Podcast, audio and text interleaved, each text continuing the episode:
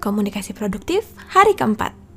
Hari ini karena akhir pekan, jadi Zee di rumah nenek main sama ayah, sementara bunda kerja di rumah.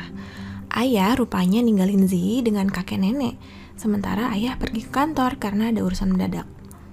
Akhirnya Zee pulang sore sekali diantar kakek dan nenek juga om. Nah, sesampainya di rumah nih, bunda ngobrol deh sama kakek nenek, terus Zee main sendiri. Nah, Zee kayaknya udah lapar nih. Jadi Zee menuju kulkas mencari harta karun seperti biasa. Nah, Zee melihat ada satu kotak coklat yang bunda beli dari kawan bunda. Rupanya coklatnya hanya sisa tiga nih.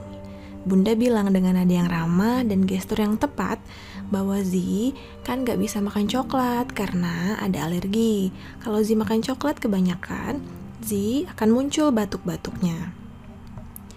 Nah, rupanya, berdasarkan informasi dari sumber terpercaya, yaitu nenek, selama di rumah nenek, Zee itu udah makan manis banyak banget. Makan jelly, minuman manis, banyak pokoknya. Nah, bunda makin tegas dong nih untuk menghentikan Zee makan coklat. Lalu Zee mengeluarkan jurus ngeles. Dia bilang gini, ini buat kakek, nenek, dan om bunda. Dan Zee bagiin coklatnya satu-satu ke kakek, ke nenek, ke om. Nah, setelah dibagi ini, Zee berdiri nih di depan nenek yang lagi makan coklat.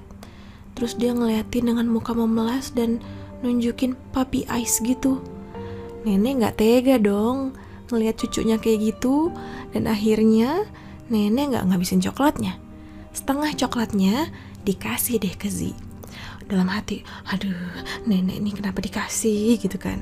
Tapi ya namanya nenek ya, pasti selalu pengen ngasih yang terbaik sama cucunya. Gak tegaan gitu.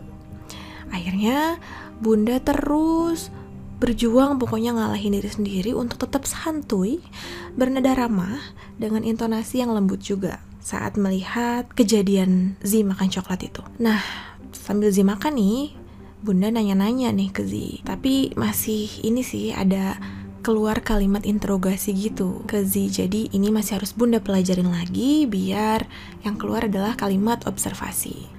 Anaknya ngaku sih, cuma nanti kan efek kedepannya nggak bagus nih kalau terus diinterogasi gitu ya. Nah, tapi beberapa hari ini bunda puas banget sama diri sendiri karena aku nih cukup sukses tetap bernada ramah dan berintonasi lembut saat komunikasi dengan Zee walaupun Zee sedang mulai ngambek.